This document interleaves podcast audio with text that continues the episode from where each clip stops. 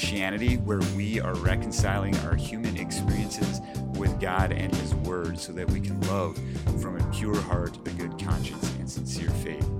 I'm excited to have my friend Lucy Kinsinger on the show today. Lucy recently wrote a book that's kind of a classic example of reconciling our human experiences with God and His Word. It's called Turtle Heart. It tells the story of a relationship she had with an older lady who has since passed on. This lady broke some of her stereotypes of how she thought about what a Christian was, what it meant to have faith in Jesus, how she thought about people who identified as gay or lesbian, and what it looks like to invest in relationships from a gospel perspective. We'll get into all that more. This book has been about five or six years in the making. I remember when she first sent it to me back in 2016, I think, the manuscript. So it's exciting to see it come to life, and I'm honored to be able to share this interview with you all.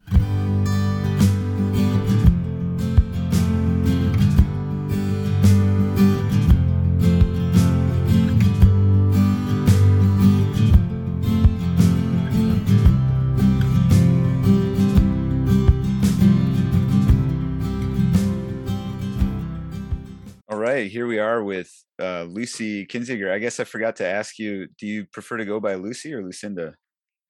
I prefer Lucy. Lucy, okay. Normal conversation, yeah. yeah. Well, welcome to Unfeigned Christianity. Yeah, it's good to be here. It's good to good to finally have you on. You, uh, I think you reached out in September or October of this past year. You were. Is that when the book came out? The book actually came out the very tail end of August. Oh, um, okay.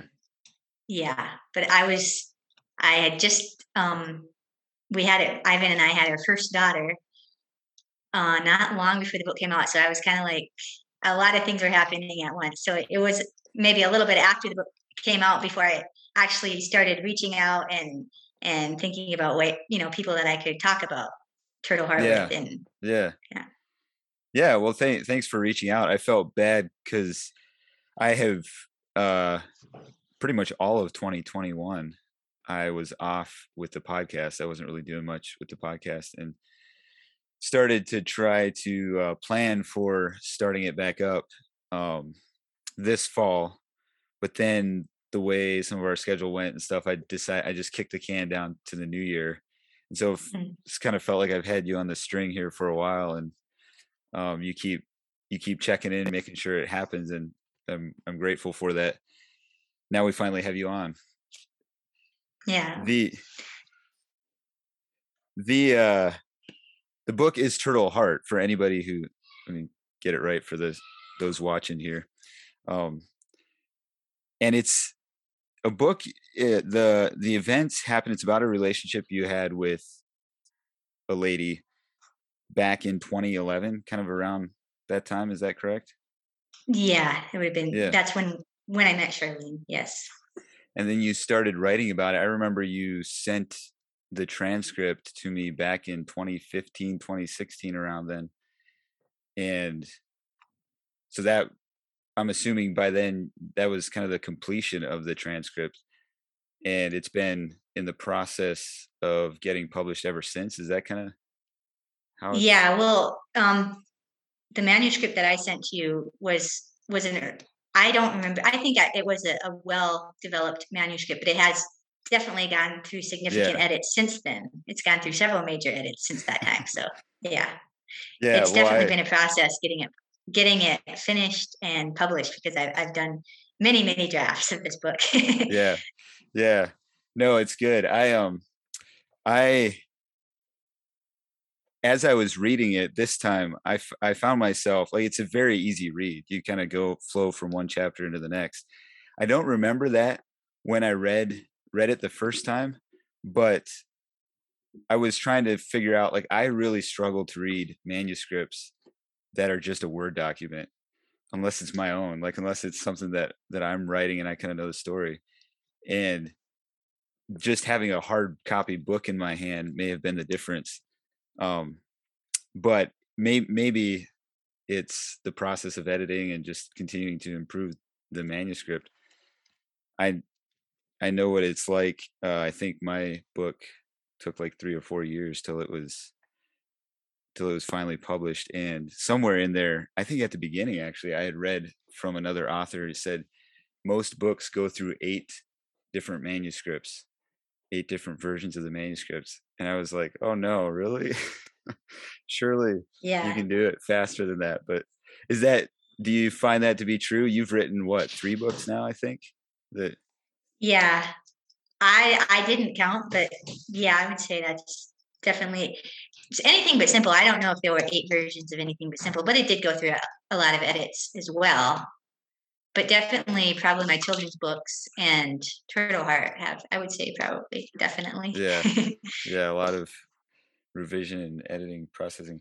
Well, uh, we'll get into the book a little bit further, but um, just by way of further introduction and so forth, uh, why don't you tell us a little bit more about yourself? You are originally from uh, Ladysmith, Wisconsin, which is the area my my dad grew up in, actually.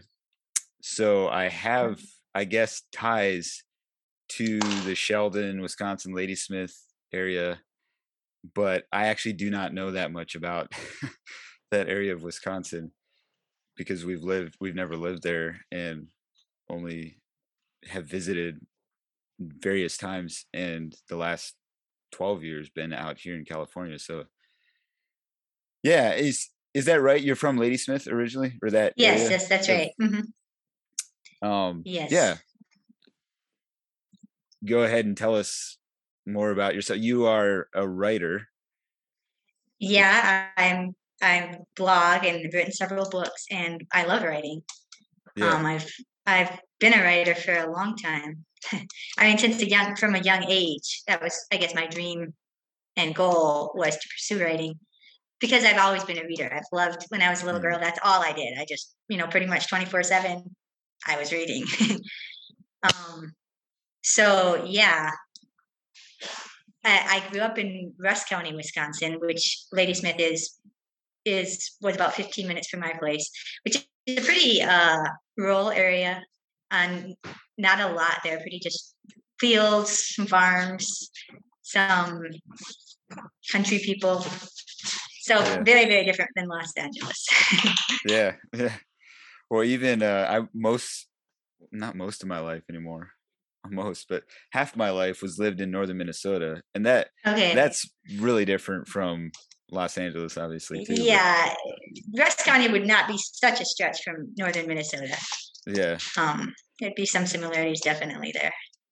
Probably a little more farmland. A lot of is, does it tend to be farmland? Yeah, yeah. It's, it's a lot of dairy farms, a lot of small farms that are having a hard time making it now. But yeah. Yeah, yeah.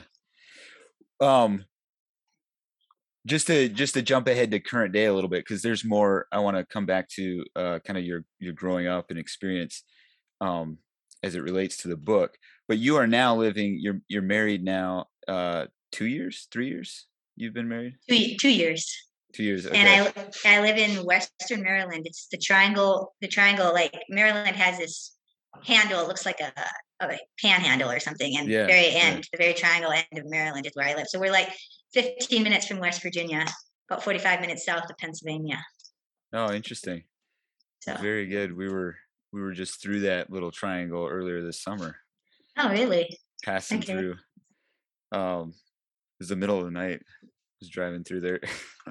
okay. Oh, well, then you missed all the best part. yeah. Well, actually, we um we got a hotel. I I can't remember what town it was, but we were coming up from Virginia, kind of Catlett, Virginia area, and okay. heading to Ohio. And we went up through there, got a hotel somewhere in there. And so the next day, when it was light again is yeah i could tell it was really beautiful so you you now you your husband's name is ivan yes. and you have and we have one uh she's now seven months just turned seven okay. months. Turned our our daughter is named annalise. Annalise all right. Yes. Very good. Yeah we just had our first daughter in fall of 2020 so she's oof she's like 16 months already. Um, uh, and you have you have a couple sons. I forget how many. Yeah, we right? have three three boys. Three. Okay. Three. Had 3 mm-hmm. boys, and now we have a girl, and so she's uh bringing extra beauty and sensitivity to our life, but she's also kind of uh, giving the boys a run for their money. So, so you uh, personally grew up a part of a. Obviously, like most of my listeners are going to be familiar with uh, Anabaptism, and the Anabaptist Church, conservative Anabaptist Church. Some people uh, might think some some people listening. I don't think this will be the case for most, but some people might have uh, MCUSA and Amish kind of all in the same. I, I don't know if people will know that all the varying types of Anabaptism, but you would have grown up in a fairly conservative Mennonite setting. Is that correct? I would, yeah, I would say fairly conservative. Yeah. What are some of the the things that set your conference. Were you part of a conference or is the Sheldon Church? No, we were never unaffiliated yeah. yet. It's unaffiliated. Okay. So what what are some of the unique aspects of your church as far as belief and practice that might set you apart from some other Anabaptists? Well, let before we were recording, you told me that the church you're going to now used to be beachy, so it has kind of a beachy flavor. May, maybe I'll ask you what is some of the differences from what you grew up with to what you're experiencing now. Well, what I'm experiencing now, there is a lot more variety in dress, hmm. um, and just maybe a lot more openness to education, to different ways of doing things. Um, whereas I, where I grew up, it's maybe partly being conservative Anabaptist and also partly just who we were, you know, little mm. us in Rusk County, kind of in the middle of nowhere. I mean, um, maybe more, I don't know, not as polished, maybe. Um, but not as polished as beachy or as others just as you know when you come east people have things more oh, put yeah. together yeah. it felt like to me you know we were kind of yeah we were kind of in the middle of nowhere and just kind of our little yeah. country church and kind of set in our ways maybe in a, to a certain extent or I, I would say we were a very um welcoming church as far as like for visitors and stuff but we just you know had our ways of doing things and this is how we did it and and we as far as dress like if you're asking about dress um like we wore cape dresses and um like the european style coverings. And we were just pretty traditional like our church services were just pretty much the same. Um we'd have three songs in the morning and then and then you have your devotional before sunday school and then you have your sunday school. And then you have your you come back from sunday school and you have another song and you have your sermon and then you have another song to close and as you stand stand up for the closing prayer. And we had prayer several times but it was the same every every every sunday whereas now the church where i'm attending now they actually mix it up a lot more so you don't necessarily know what to expect hmm. exactly. I mean, there's a basic order of the service but there's a lot more um maybe sharing time from the congregation things like that so. Yeah yeah. No that's that's interesting. I'm curious if um has the church that you grew up in has it changed or is it still kind of s- similar as far as church format? And even um, you mentioned something about uh, the the setting you're in now is maybe a little more open to education and stuff like that. What has has the church you grew up in changed? Is that and the, and part of the reason i'm asking the question is it seems like there's like some of the differences within conservative Anabaptist conferences are are conference related, like they're they just have a different flavor. But it also seems like there's a a change with younger generation, like there just is a little more opening up to education or uh changing up the way you do a service. Would yeah. you say that or is yeah? Well, I think part of part of the thing with education um that's maybe partly just the area or the setting or the, the lifestyle that people have. Like in Rusk County, um, people just didn't really think about going on to college. They're farmers, you know. If you had a purpose, and that's kind of a Mennonite thing too, a mm-hmm. conservative Mennonite thing. You just college isn't necessarily in the spectrum. Whereas Mountain View, I mean, Mountain View, there's a lot of young people that do go to college, a lot more than in my home area. But now, I mean, it's not like people are completely against it. Like my brother is now attending college, and my, you know, my sister went to college to be a nurse. Yeah. So it's not like people are necessarily against education, but maybe they are a little bit more skeptical, I would say. Hmm. And also, um, maybe a little more, um, yeah, just a little more leery of of outside influences. I would hmm. say. Yeah. Yeah. No, that's interesting. I guess in your in your book you talk about yourself going to at least auditing some classes. Right, right. Yeah, yeah. I did. Yeah. Yeah. I did and I actually am going to college now. I'm finishing up my communications degree here. Oh, okay. in the spring. So that's exciting. Okay. Yeah, no, that is that is cool. Very good.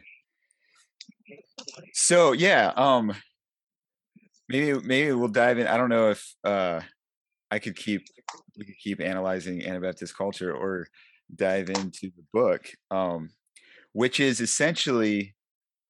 Is it fair to say that the book is a memoir of you processing some of the uniqueness of your upbringing as you began relating with someone outside of your your church culture and setting that broke some maybe broke some stereotypes or like that, yeah definitely i would say yeah. yeah you put that very well would you mind giving a rundown at least for our audience just kind of what what is the book and and why should they read it so as a young person a younger person i wasn't wasn't a teenager i think i was like 24 maybe when i met charlene okay. but I, I i had led a very um, sheltered life for the most part, as far as not interacting very much with um, non Christians or even non Mennonites, very much. Mm-hmm. So um, I met this little old woman. I was driving for a transit company, and she had um, regular weekly doctor appointments that she needed to go to. And I was very intrigued by her. We we kind of hit it off right from the beginning. The first the first time I drove her, we just had this really interesting discussion. I really really liked her, and I could tell she liked me, which maybe she was responding to my very genuine interest in her.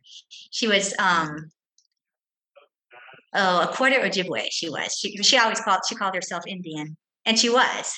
Hmm. But um she was also part. She had um I think her her maybe her mom was half French Canadian and half Ojibwe, and then her dad would have been like Dutch. Anyway, okay. but she was she was um she looked native. She had you know yeah she had the the native look, and of course I was very intrigued by that because I've always been fascinated for some reason from a, a from a child. I've always just thought Native Americans were just the coolest thing, and so in my mind, you know, at that time, this just made her really interesting and i wanted to get to know her she was a very unique very sparky woman. She had a lot of interesting things to say. She was a good storyteller. And I really um, wanted to help her know Jesus. And so I reached out to her, and um, she was lonely. Um, I would, even after I stopped driving for the transit company, um, I would go over to her place to visit. And eventually I started um, driving her separately. So there were there were a lot of chances for us to interact and get to know each other. And she really, I would say, um, opened my mind to life outside my Anabaptist, my very sheltered Anabaptist upbringing, and um, mm-hmm. broke a lot of my stereotypes. Yeah. Yeah. Yeah. What What are some of the? Do you mind talking about, or just mentioning at least some of the stereotypes that that got broken? I know you. One, there's a few things. Um, one of the first ones that you that I remember you talking about in the book was that she considered herself a Christian or she she was familiar with God and open to God yeah. and it, it she didn't strike you I forget how you worded it exactly but something about it seemed to catch you off guard that that she was Christian and yet she obviously participated in some of the Ojibwe practices and and kind of blended some of her Indian culture as well. Um, yeah. I, I wouldn't say that it caught me off guard necessarily that she was a Christian. I don't know that that necessarily surprised me, but it was a real journey for me to um, take my own ideas of Christianity, which maybe weren't even so Mennonite as just, you know, you read these little evangelical tracts that are like, you know, there's three steps to salvation, you know, you follow yeah. these steps, yeah. ask Jesus into your heart, and now you're a Christian. Um, or like even just hearing like um, stories of conversion, you know, people, you know, how, how their lives changed when they became a Christian. And so I was confused about Charlene. And I think it was a legitimate confusion because yes, she did um, claim um, and and love Jesus, and and she really did, and she had that those basics. But there was also a lot of maybe gaps in her biblical knowledge and a lot of gaps in her practice. She didn't necessarily yeah. live the kind of life I thought a Christian should be living, you know. Yeah. And so there yeah. was a lot of confusion, a lot of things for me to wade through with coming and ultimately I came to a deeper understanding, I think, of of what it means to be a Christian and what it means to be born again. And not that I have it all figured out now, but yeah. I would say yeah. that my understanding deepened and and became less like, okay, it's just three steps, you know. Mm-hmm. Yeah. And, so that's interesting. I, in full transparency for our audience, I am about halfway through the book. I haven't actually finished it yet, but um, I've noticed that, or I wondered if you're going to process a little further what, like I could tell you're trying, you're trying to make sure that she's saved. Uh, you have mm-hmm. that encounter where you pull off to the side of the road and have a prayer. Later to mm-hmm. discover mm-hmm. that she was just kind of playing with you or something. Uh, or you you said something about later you found out she was sarcastic she was being sarcastic yeah i don't think she was playing with me when we prayed but maybe yeah it was it, maybe she was a little just skeptical about the whole process the or whole pro yeah yeah and yeah so she what, was she was kind of skeptical about the born again people. She always I didn't oh, find that out okay. until later into our friendship, but she was a little bit skeptical about the whole born again idea. Yeah. Hey, folks, I just wanted to take this time and say thank you for listening. It is fun for me to be able to sit down and interview people, but I really hope that these interviews and these podcast episodes are helpful to you in your journey as you sort through issues and, and try to reconcile your human experiences with God and what He says through His Word. I would love to hear feedback from you. Obviously, every episode has an email address in the description. So if you want to shoot me an email message, let me know what you're thinking, what has stood out to you, whether positive or negative. Another really helpful way is to rate and review it on whatever podcast platform you're listening to. If it's on iTunes, I know you have the capability of rating it as well as leaving a review. I would love to hear whether it's good or negative feedback. But even if all you can do is give a thumbs up or a star rating, go ahead and do that. Whether it's one star or five stars, a thumbs up or thumbs down, that helps me know kind of where you guys are at and how it's landing on you guys and whether or not these are being helpful and meaningful for you. It is my desire to facilitate a safe place for processing through some fairly deep issues in life. And I hope that it's been that for you. I'd love to hear what your experience has been like with Unfeigned Christianity podcast. Thanks for taking the time to give a response. Thanks for taking the time to listen. It is a privilege to be able to provide these each week for you all. What What are some other uh, stereotypes or um, what are other ways that your relationship with Charlene made you think more broadly about relationships and about Christian the Christian journey? Well, one thing, just you brought up stereotypes. Like, I think as a conservative Anabaptist or conservative Mennonite, maybe I had some stereotypes about who my family was and who other families were. Like, maybe we did things, you know, we were a close, and we were, we were a close family, and it was wonderful. But maybe almost in a way that um, devalued other people's families or others hmm. maybe imperfect as they are, maybe the love that other families have for each other, or um, the relationships or the the value of, of what they have. You know, that's very easy to do when you interact with someone from a different background. It's like, oh, this is how we do it. This is the best way.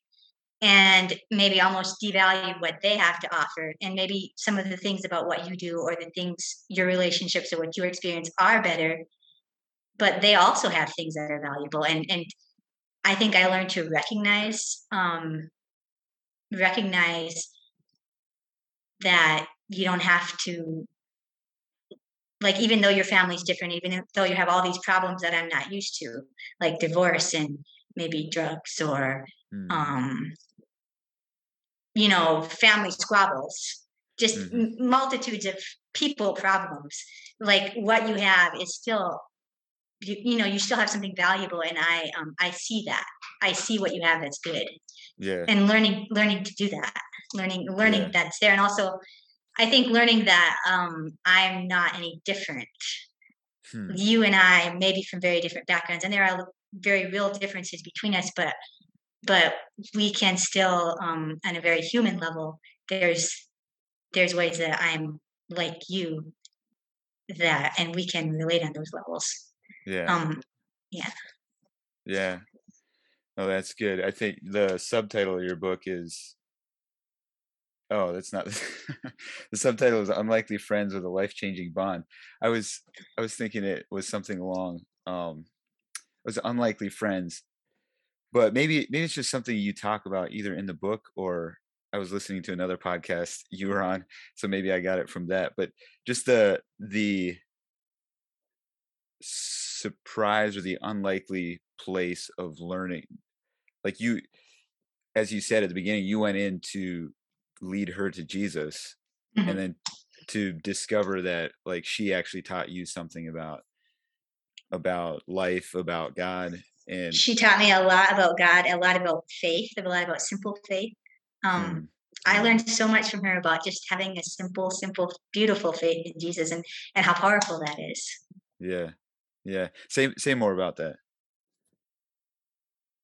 Well, like she was the. I remember um, when she told me, and this was early in our friendship, and it was one of the things that was like, well, I don't know if you're a Christian or not because you have this beautiful faith but yet you know you don't have all your beliefs right the way i think they mm-hmm. should be you know mm-hmm. um, and I, I remember that was earlier in our friendship when she was just telling me about the woman who washed jesus feet and she said um, you know can you imagine you know she, she was just so full and um, of love for jesus she said i'm not i'm not even worthy to kiss his big toe and yeah. that's that was the kind of simple um, love and faith that she had that was very beautiful to see yeah. Yeah. It's it's reminded me a little bit or some of the stuff that you've said um a few years ago. This was back one of one of the first times one of the first years we were here in LA. We went to we would often go to the Union Rescue Mission which was a a Christian mission for homeless people in downtown LA. And we'd often go there and sing do some singing, maybe hand out tracks, help feed food. They uh, twice a day they fed people through there. Later on, we eventually did some uh, like foot spas for people washing washing people's feet. But one of the first times we were there, I remember going in and looking around. It was a lot of people, a lot of men. I was we they're divided, uh, male and female, as far as kind of the behind the scenes, like where you gather and hang out. And so on the male side, I was looking around it it's a bunch of guys that look like they're on drugs or they're not very clean like obviously they've been listening uh, living on the streets and so i come in as a clean put together white guy most most of those people were either latino or black or you know not, not some of them were but not all of them were white and i just ha- very much had this mindset that I'm going to tell people about heaven or tell people about God. And I remember giving a track and starting a conversation with this one guy who, in 15 minutes, profoundly changed my perspective of God and and in a good way. Like he he showed me more of God and and had a love for Jesus that I didn't even have and a trust, a trust in Jesus and challenged me in my own walk with God. And I left there kind of confused because it's like, why is he, why is he in this homeless shelter? Especially because I, part of my, my mindset was that if I'm truly following God, then I will be always taken care of and I won't ever face hard economic circumstances and um so yeah, I, I have thought about that event different different times as I read or as I listen to you talk. Just the unlikely places that we find discover more about God. Yeah, yeah. I remember um, one time Char said, you know, if if I go over and turn on the water at the kitchen sink, God allows me to do that. You know, she had mm. this she really did have it. And I'm like, wow, I guess I thought I believed in the sovereignty of God, but you really believe in the sovereignty of God. I never, yeah. never once thought about, okay, only because of God's grace can I go turn on the water at the kitchen sink, you know? So, yeah. so yeah, that was, to me, that was pretty profound in yeah. a very down to earth way, which is how Char was. She was very profound in a very down to earth way. Yeah. Yeah, exactly. Hey, friends, I have a little surprise for you. If you've been enjoying this conversation between Lucy and I about her book Turtle Heart, I am going to be giving away two copies, two free copies. There is going to be a link in the description of this podcast episode. Just click on that link. It'll take you to a page where you enter your email, and the first two people to enter their email will be the winners of this giveaway. So if you would like your own copy of Turtle Heart, you have not read it yet, and you'd like to get it for free, just go ahead and click the link in the description or visit www.asherwhitmer.com forward slash turtle heart and enter your email. And the first two to enter will receive a free copy of Lucy's book. there's there's two uh, areas that I'd like to talk about, but I don't want to take too much time here. I'm trying to f- figure out which one um, would be best, at least to start with. But what are what are some ways like at as you look back on that experience and you're now you're living in a a new area. I'm assuming you're still what two, three years into Maryland, or have you been there for a while? No. No, it's about I've lived here as long as we're married, so it's been a little okay. over two years. Yeah. And and so it's a new a new church setting, a new it, are you largely interacting with Anabaptist people or you live Yeah, I'm country? largely I'm largely in I live in the country. Um, there's actually a lot more um, Anabaptists. I mean, I, I shouldn't say there's a there's I don't know. Maybe it's the place where I live, but right here in Pleasant Valley, Valley, there's a lot of um, New Order Amish and a lot of Mennonites. Like, oh, there's okay. that's just yeah. a fairly. There's probably more a bigger percentage of the population, maybe, or at least right here in Pleasant Valley, than back home in Russ, where I grew up in Russ County. Yeah. Um. So in a way, and I had yeah, I had pretty deep roots in the community there. Um with Mennonites, yes, but also yeah. with non Mennonites. I had friendships. I had a, a, variety of friendships there, and so here it feels like um, I really haven't got outside, very far outside of my church, and a few neighbors. Mm-hmm. Um, but mm-hmm. but yeah, so largely at this point, I'm in, mostly interacting with Anabaptists, at least yeah. in with yeah. the, with the new friends, with the new friends that I've made. How have like obviously your relationship with Charlene has changed the way you think about and relate with with people who are like Charlene, who come from that background, um, or or sorry, who come from a different background even than your own, uh, whether that's mm. exactly mm. like Charlene's or not. How has your relationship with Charlene? How does that impact the the setting you live in now? Like, are there things that you you think about or you you intentionally do now to I I haven't thought through this question real thoroughly, so I'm I'm trying to articulate what I'm trying to get at, but um you know like whether that's whether that's the way you relate to your neighbors or whether that's even just people within the Anabaptist community has it has your experience with Charlene change the way you relate to other Anabaptists? That's a good question. It's I have never thought about that before. Um, there was a time, like right after I knew Charlene, um, and I felt like, and I was, um, and part of the story is maybe I don't know how much. Part of the story that part of my journey with Charlene was um, confusion over my sexuality and just confusion like i think as a result of of knowing her like my mind was i felt like my mind was really broadened and i learned a lot of big things and i didn't really feel mennonite anymore i felt way bigger than mennonites and i didn't really feel like i could fit into the anabaptists Hmm. Um, hmm. and that that happened like after I knew her. And I don't feel that way anymore. I feel feel like I'm pretty authentically, deeply Mennonite. You know, it's just kind of that's the way yeah. I grew up, and and so I was. This is where I was born, and even if I like, you know, even if I like thinking outside the box, the general way I think is definitely very Mennonite. Mm-hmm. Um, and so I don't, and I, and I've gotten to you know realize that yeah, we're just people. No, and yes, I do fit in, and yeah, there's a wide variety. They're not just like you know, not just like my home church either. Like there's a lot of other people that may feel like I do that are within the Anabaptist. Um, mm-hmm. So, I, but I would say for a while after I knew Charlene, like knowing her made me feel like I didn't fit in, and I would say that faded now with time. But yeah, yeah, interesting. Yeah. The the other thing I wanted to ask you about was was the part, the sexuality part that you you touch on in the book. Um and that again, I I have not read the the end of the story or the whole story. So I'm not sure what all you you process, but what I've seen what I've gathered so far is you're slowly waking up. There were different things early on in your relationship that that um made you wonder if it was interesting reading it. I knew um, you had written some articles about uh, same-sex attraction, mm-hmm.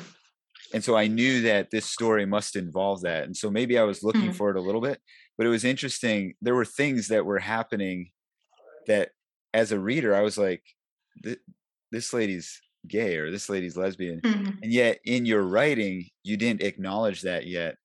Um, and then and then you started talking about you know the the peck on the lips and uh, asking asking you to sleep in in her bed with her and different things that eventually started you you began processing like is this is this lady gay? Did she when she says she loves you is she is is it meaning more than just kind of friendship i love you sort of thing? Um what what was that process like for you? And do you mind talking about some of the struggles that that it maybe led led you to sort through? Well, like a lot of the little clues that I was careful to put in the book, um, I didn't catch on to it at all at the time because that was not in my mind. That was not from my background. Hmm, mm-hmm. Um, and so, and I think even, yeah, like that was like maybe some of the stuff or the incidents or or, or the way she, things that would have been yeah very obvious like i didn't actually completely process till in retrospect afterwards like even after you know after she mm. passed away and i was writing her story our story mm. but um can can you just re- rephrase your question what, again because I, yeah. I, feel like i kind of lost my lost where i was going with that can you can you say yeah. it again so i can think about it yeah, absolutely. I um my question was what what was that pro what was that like for you to kind of awaken to the fact that this lady's tr- trying to have a or is it again i i don't know is she trying to have a same-sex relationship with you or is it just kind of her her um desires bubbling out like is is was she intentionally trying to pursue that with you? I I don't, I would give, say don't she, give away too much of the story. Yeah. But, yeah. No, I would I would say she was. And I don't know that I completely caught onto that until even like I was never quite sure. mm-hmm. and I don't know that I completely caught onto it till even after, but I'm I'm pretty sure she was initially. And then she was very lonely though. Hmm. I, I know hmm. she was initially. Like she thought, okay, you know, I'm lesbian.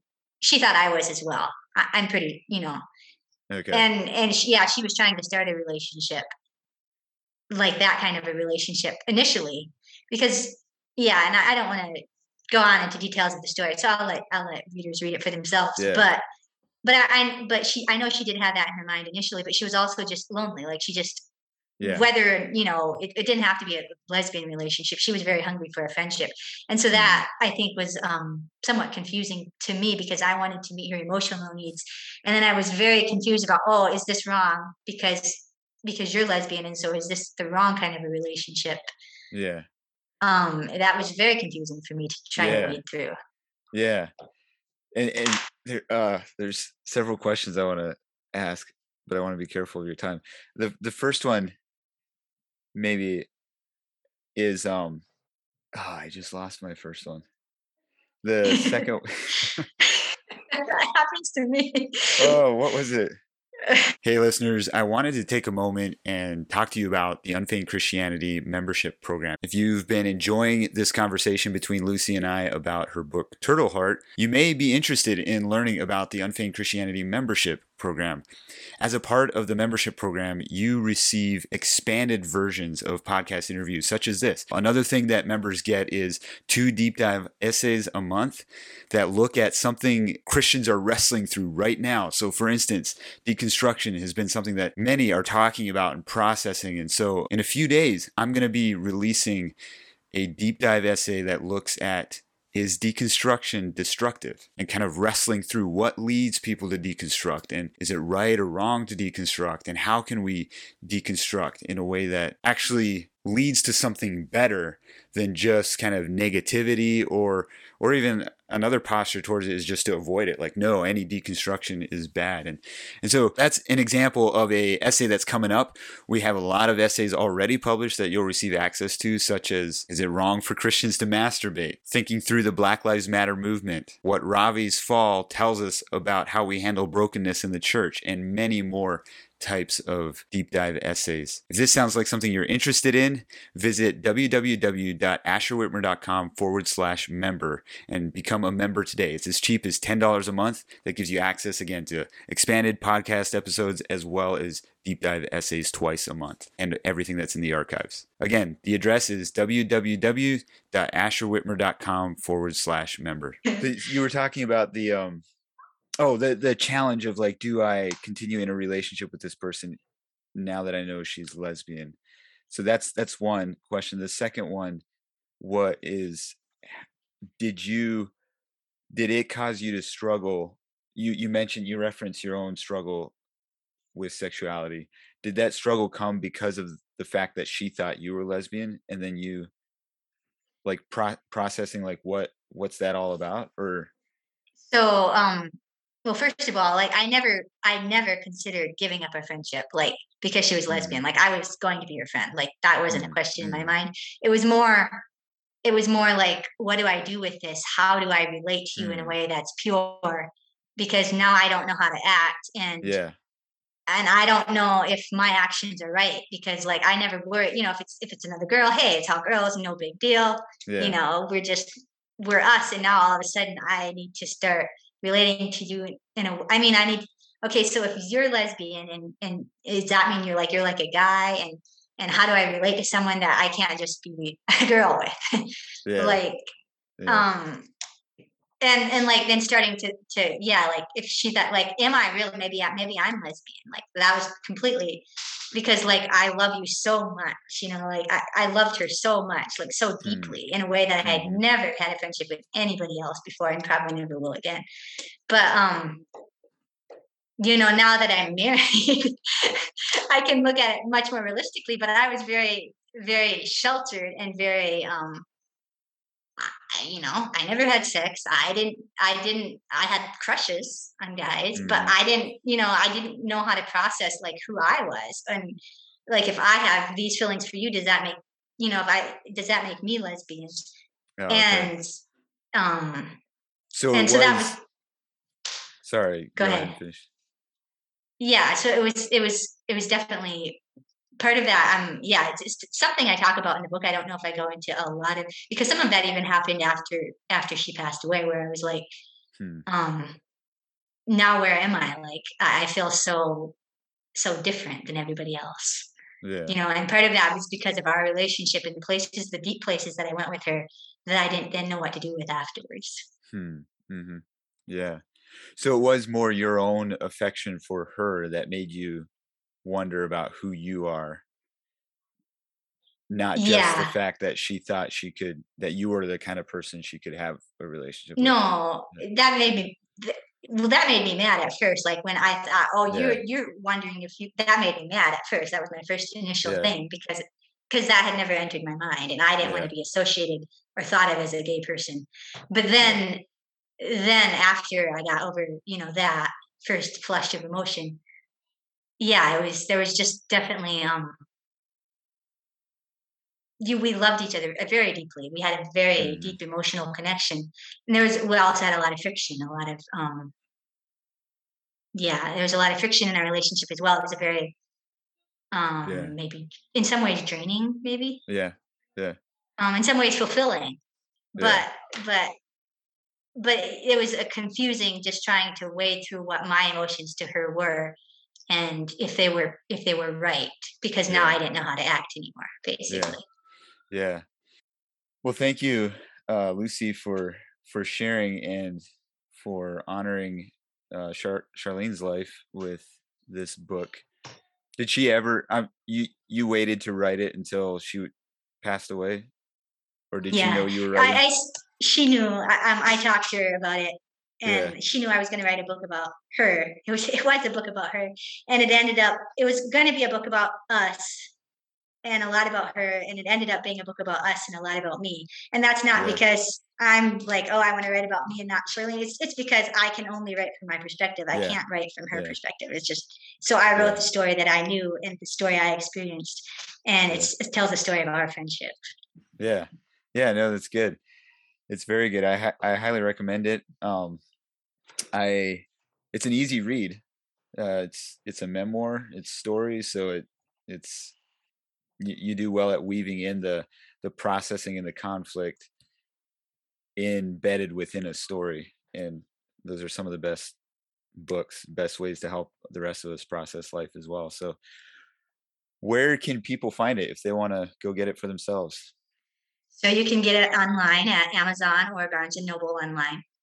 Um, and maybe a few local bookstores. It's not necessarily in a lot of bookstores, but um, you can also order it directly th- um, from me um, if you want to take the trouble to do that. But um, my website is lucindajkinsinger.com.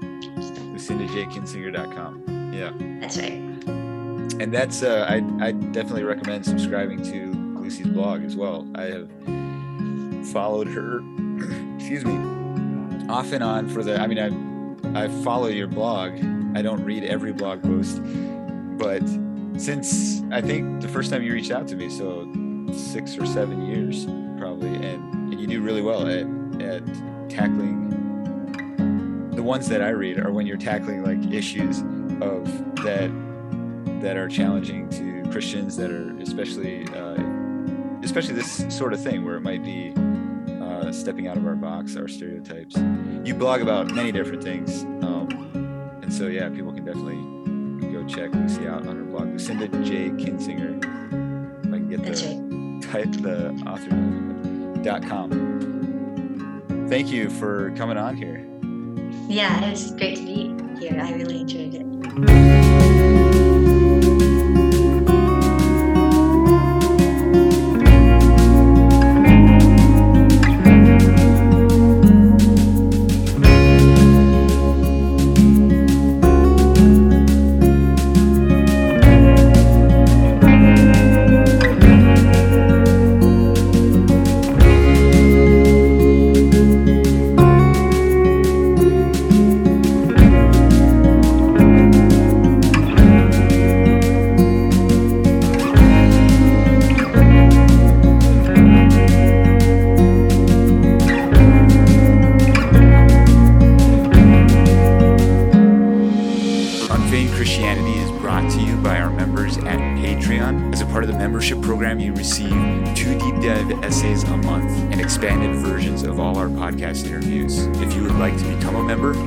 www.asherwhitmer.com forward slash member. Unfeigned Christianity podcast is also a part of two networks the Restorative Faith Collective, where we have conversations about race, perspectives, and relationships in an Anabaptist context. To learn about more articles and podcasts, visit www.restorativefaithcollective.org. The second network is the Kingdom Outpost where we talk about what it looks like to live as Jesus' nation in today's world. For more podcasts and articles, visit kingdomoutpost.org. Thanks for listening.